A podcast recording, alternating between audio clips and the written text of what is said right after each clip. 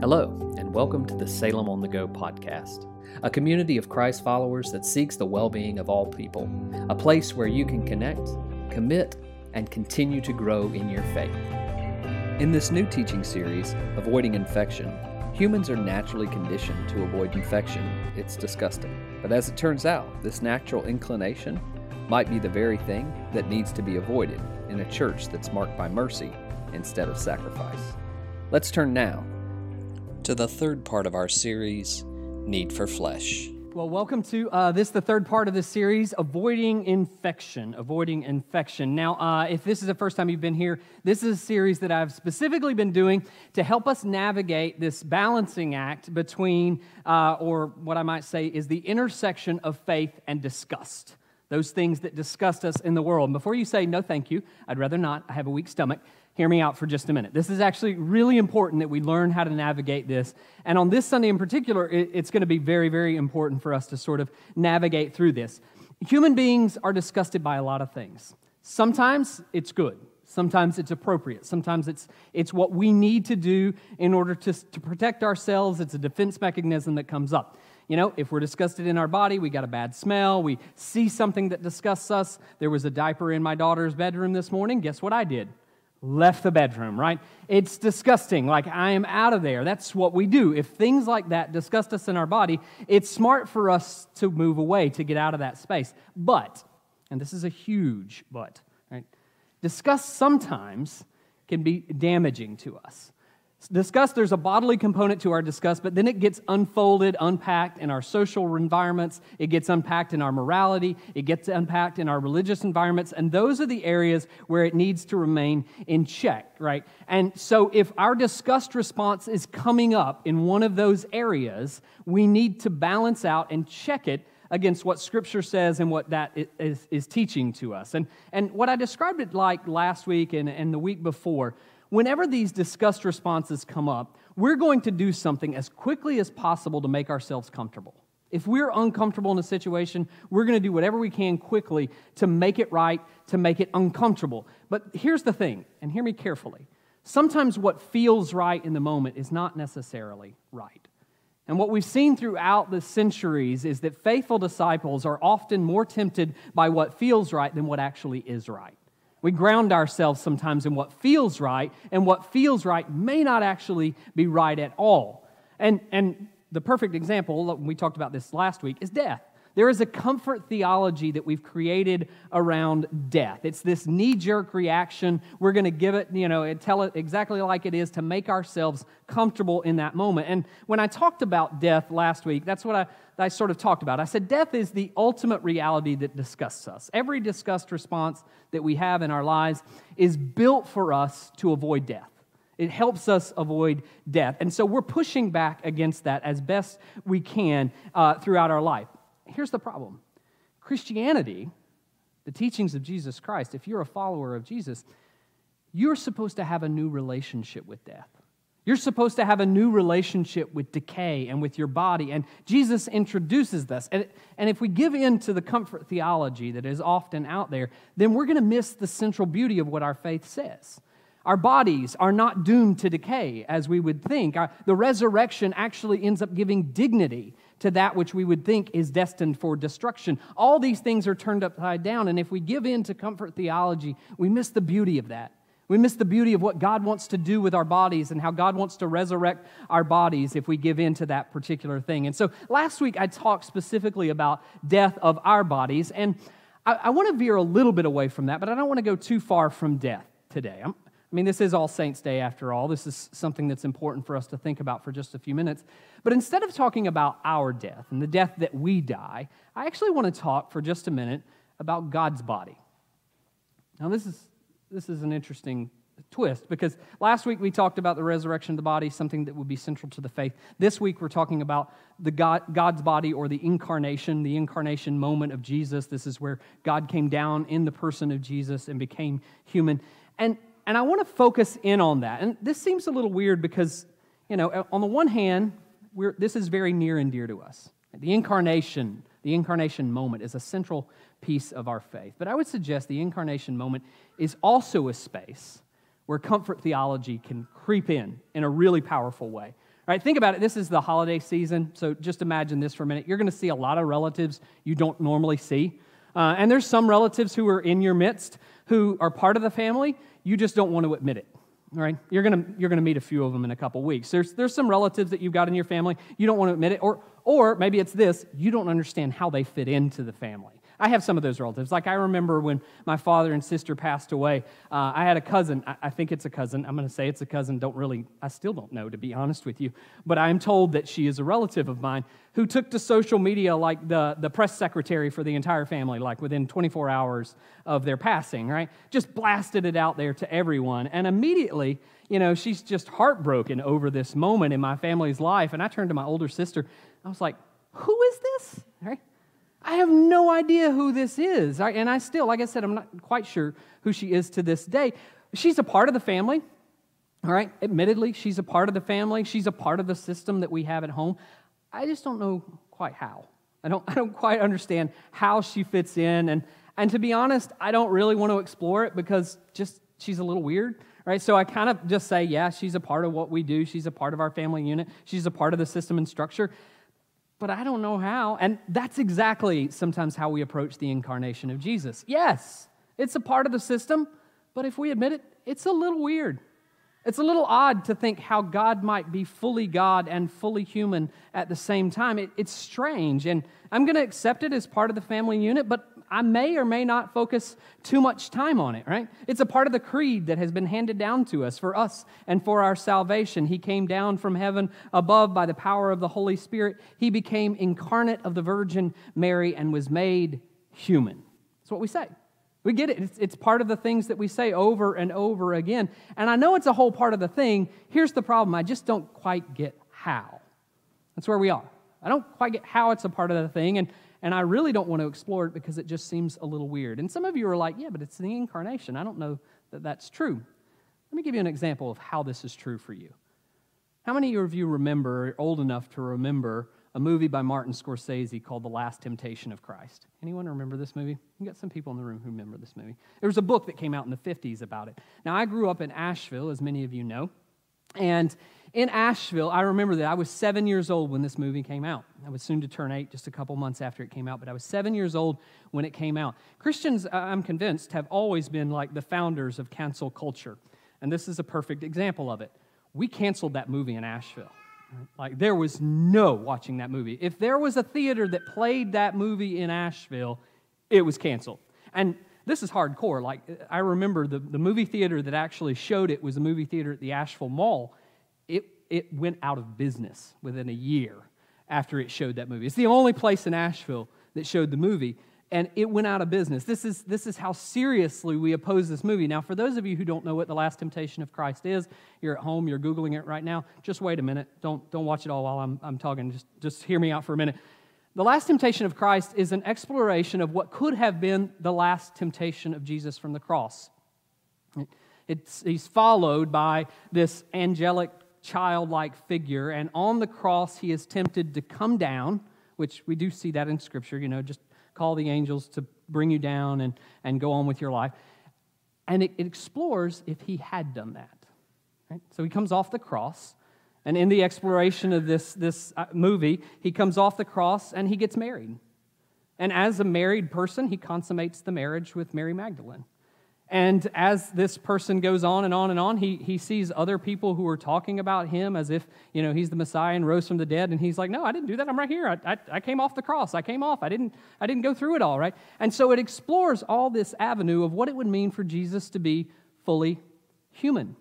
Now, the other part of it that's really interesting is earlier in the movie, before he ever went to the cross, it explored what it was like for Jesus to be associated with prostitutes and sinners. And so it shows him right at a brothel. Now, all of you in this moment, I just, I just want you to sit with something for a minute. As you've heard me describe this movie, I want you to pay attention to the disgust responses that might be going on in your body. And I want you to start interrogating those disgust responses.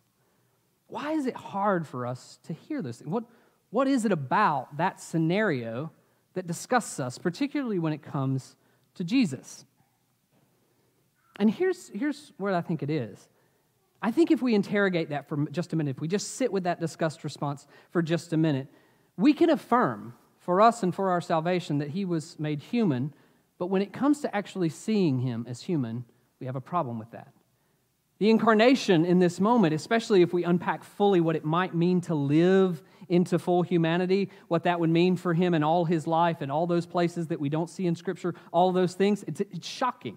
And we cringe at that. We cringe at the idea that Christ would actually be in flesh. And here's why I think part of our resistance comes up. Our resistance to the incarnation rests somewhere in between what would be our fight against the flesh or our fight with the flesh and our definition of divinity. This is the place it is.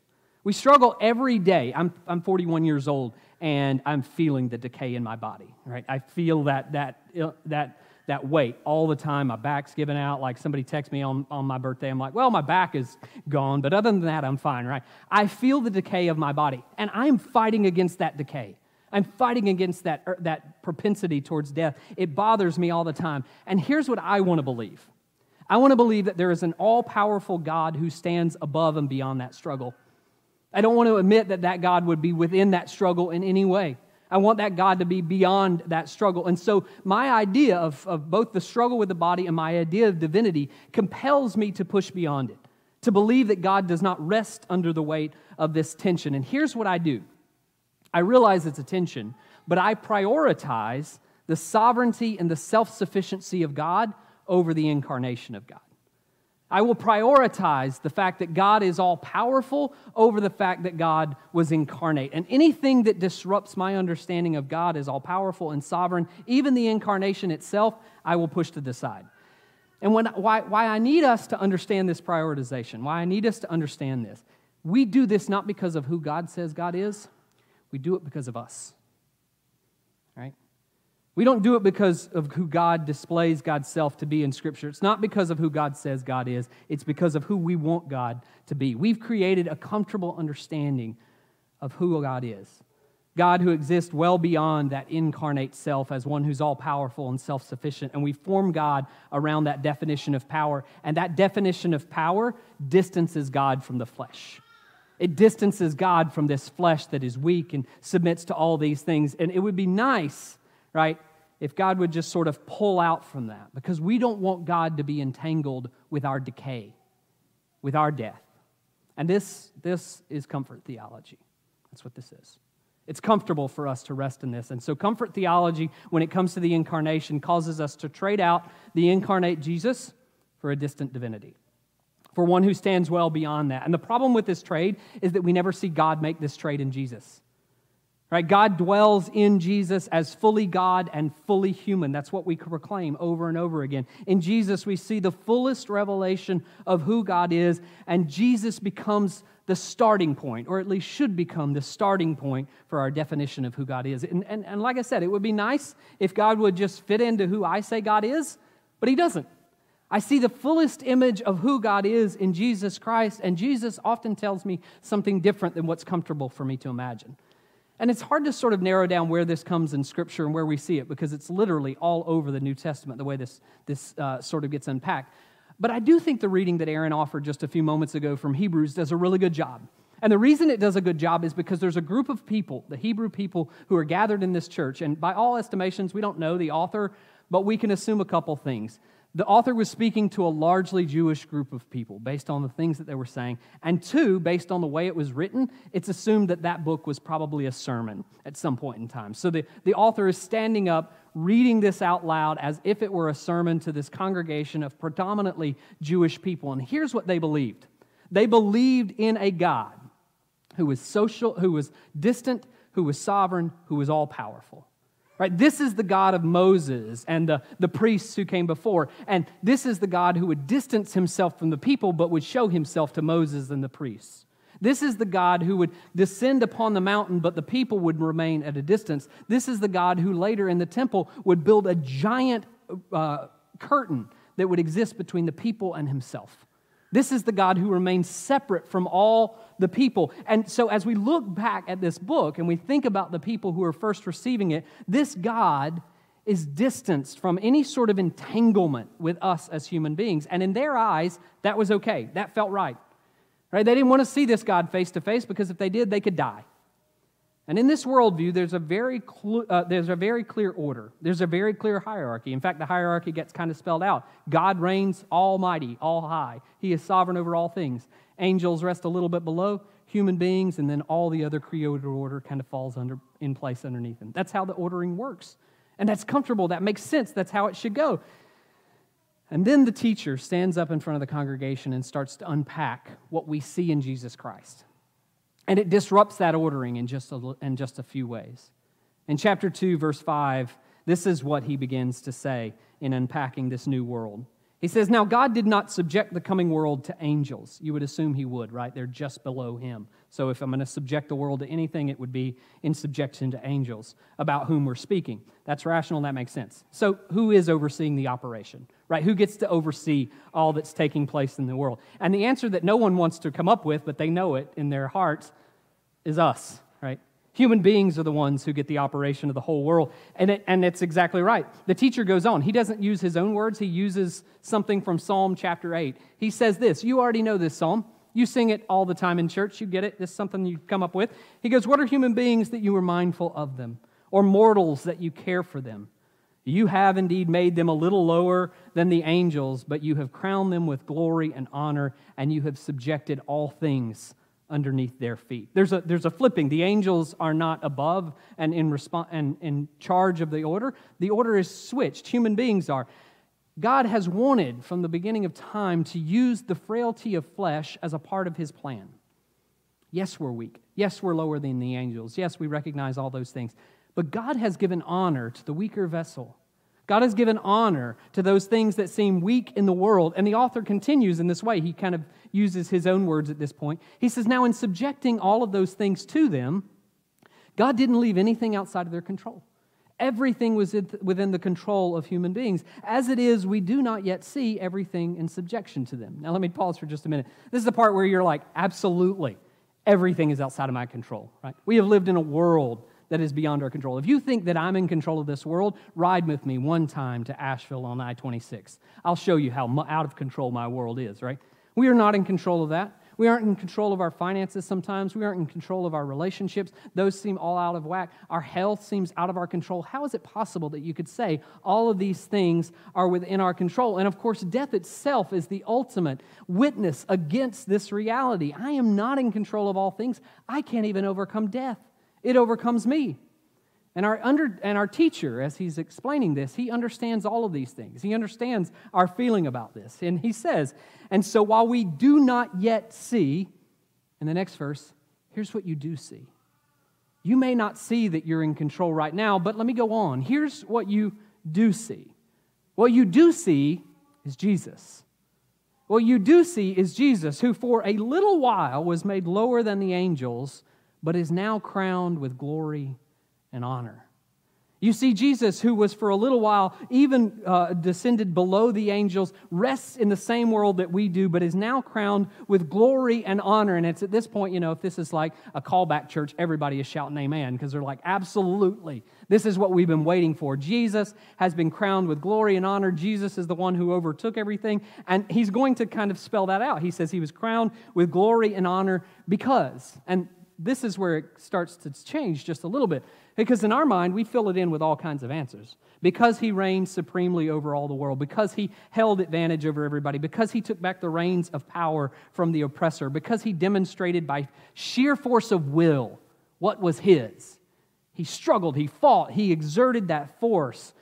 And this is what everybody thinks is going to happen. But listen to what actually does happen. Now he is crowned with glory and honor because of what? Suffering death.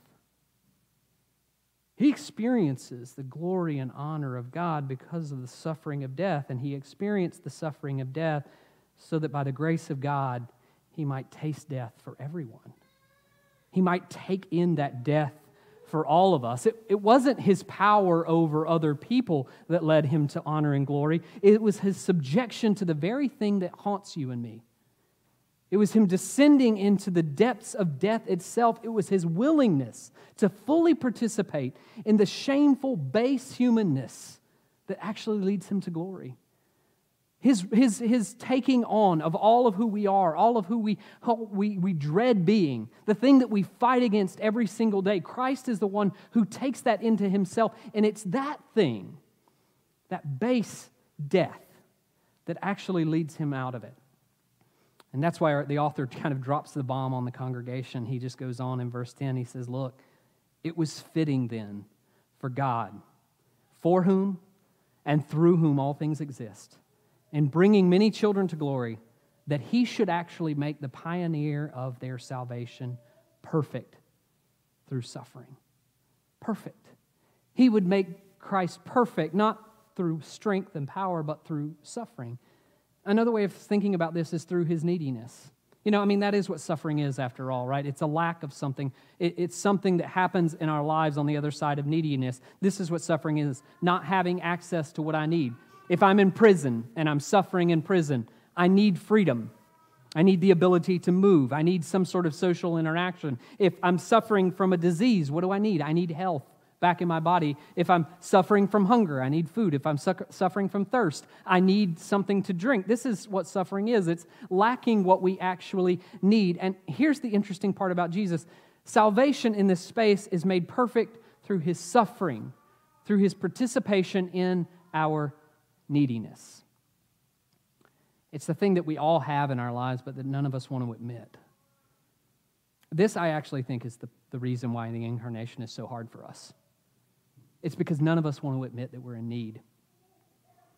None of us want to hold that neediness up as if it's something that is a part of our lives and always will. In fact, our so- social values sort of teach us the opposite. They teach us to push back in the other direction. But Jesus' participation in neediness shifts the needle away from our preconceived notions of who God is. The God who is for us and who is for our salvation is one who would participate in our need. And every time you and I deny the incarnation of Jesus Christ, it's because we're denying our own need in life as if I need someone or something to come along beside me. And, and death, of course, is the centerpiece of this. It's the locus of this, of all human need in our lives. Every human, me, every human need that exists exists to thwart death.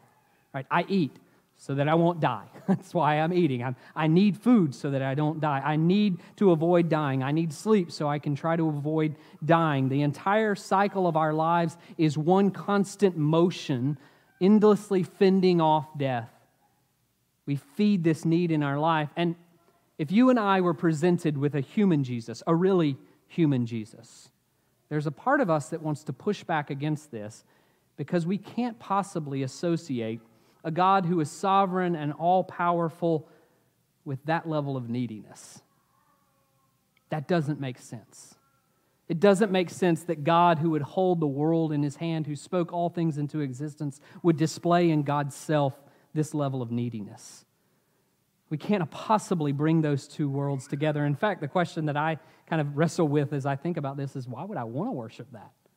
Right? What makes that God worthy of my worship if that's the God that kind of comes back to me? But the incarnation event does something drastic, does something dramatic in understanding what human need is all about. When God takes on human need in the way that he does in this very being, he clarifies and he sanctifies your neediness. He brings clarity to the fact that every one of us are needy. And he makes that holy. He doesn't deny it, he doesn't push it away, but he makes it a holy part of our existence that we would have that. You know, as I said earlier, American Christians in particular have struggled with this because we live under the banner of self sufficiency. Socially, that's who we are. And we elevate that self sufficiency to a divine status. We make that part of who God is, so much so that we've often convinced ourselves that the more self sufficient we are, the more we're like God. The more I can stand up on my own and not be dependent on anybody else, the more I look like God and act like God. And so we feel the social pressure all the time to just be fine. I'm fine. I'm fine. Don't worry. I'm okay. You don't have to worry about me. I don't need anything in the world. I'm good. I'm fine, right? And that's a common refrain that we put out there, and it's part of how we deny our own neediness in the world. And, and Richard Beck, in his book Unclean, that I've been kind of tracking with in this study, he does a great job of highlighting this for us. Listen to what he actually says. And this is a rather lengthy quote, but listen deeply to what he says.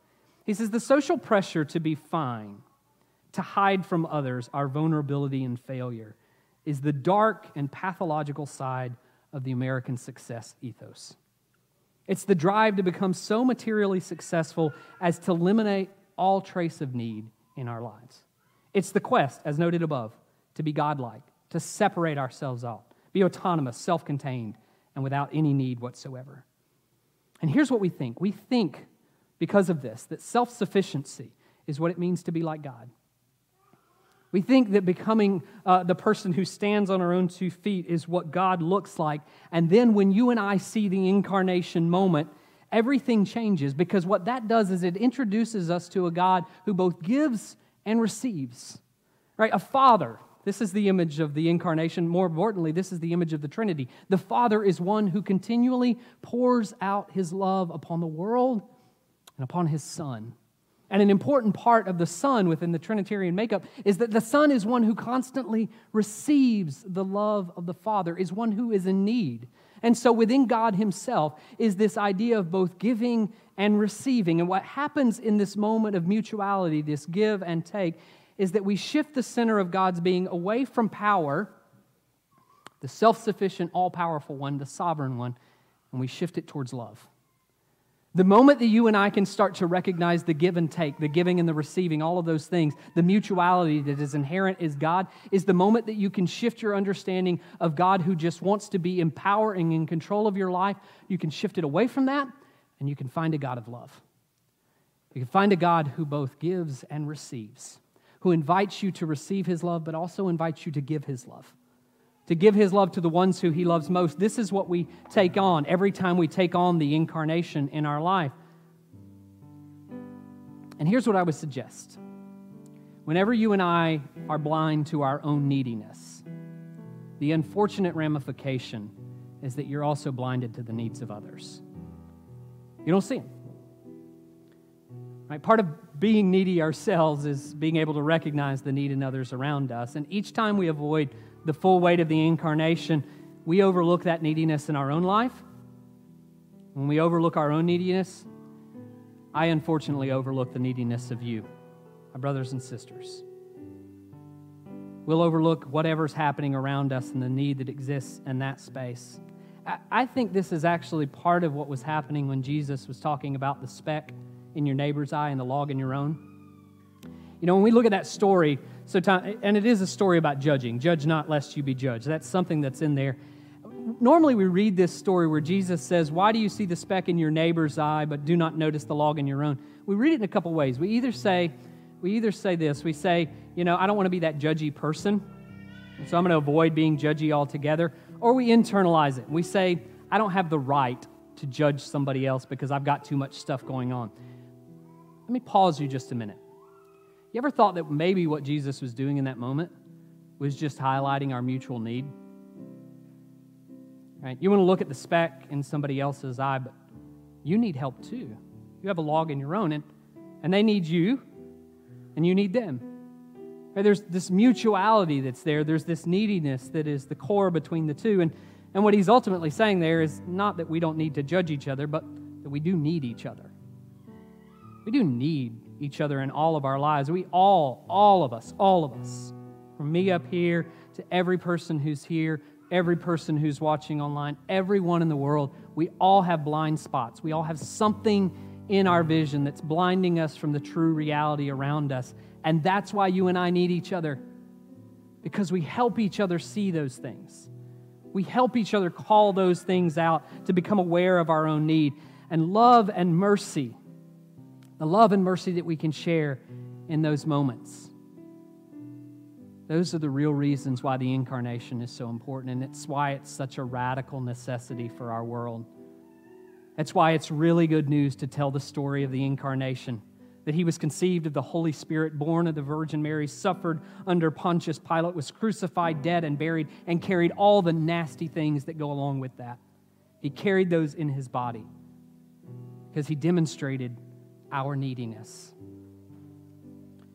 And we needed Him to show us constantly our level of need. We needed Him to participate in that level of neediness in our flesh so that we could see a God who is constantly participating in your and my world. a God who is constantly a part of that in our world. And that's why, if I'm honest, that's why this table is so important for us right here. If you think about the table of the Lord, the way that it is set and established for us, this is a space where we get the constant reminder of our neediness in this world. Where, where Christ takes flesh and blood and he forces us to participate in flesh and blood all the time. Now, this, let me just be honest for a minute. This is disgusting. Right? I, I, always, I know some of you are germaphobes and it kind of freaks you out to have to touch or grab bread. I, I get all that. There's a part of me that chuckles on the inside every time I, I see a germaphobe approaching the table because that's the point. It is a disgusting act. A disgusting act where we take flesh, the symbol of the bread, the, the symbol of flesh, and we ingest it. And we take the symbol of blood, the juice, and we ingest it. That's gross. That's nasty. And that's exactly how God participated in our world. And when He says, I want you to do this in remembrance of me, He doesn't ask you to go out and pump up iron, you know, lift up weights, become strong and, and bold in the world. No, he says, I want you to participate every time you remember me in your neediness, in your neediness for this table. And it's one of the beautiful ways that we, as the body of Christ, can gather around the table on this Sunday, All Saints' Day, a day where we remember the saints who have lived and died before us the saints who have gone on to experience the depth of suffering in this world, they've embraced it.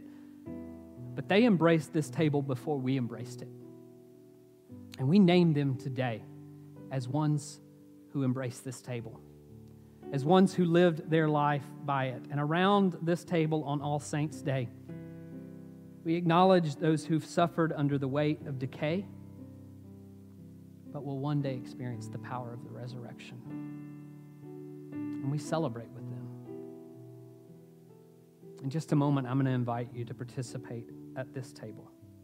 This disgusting act that clarifies for us who God actually is. I'm going to invite you into a space where you can once more clarify your own neediness.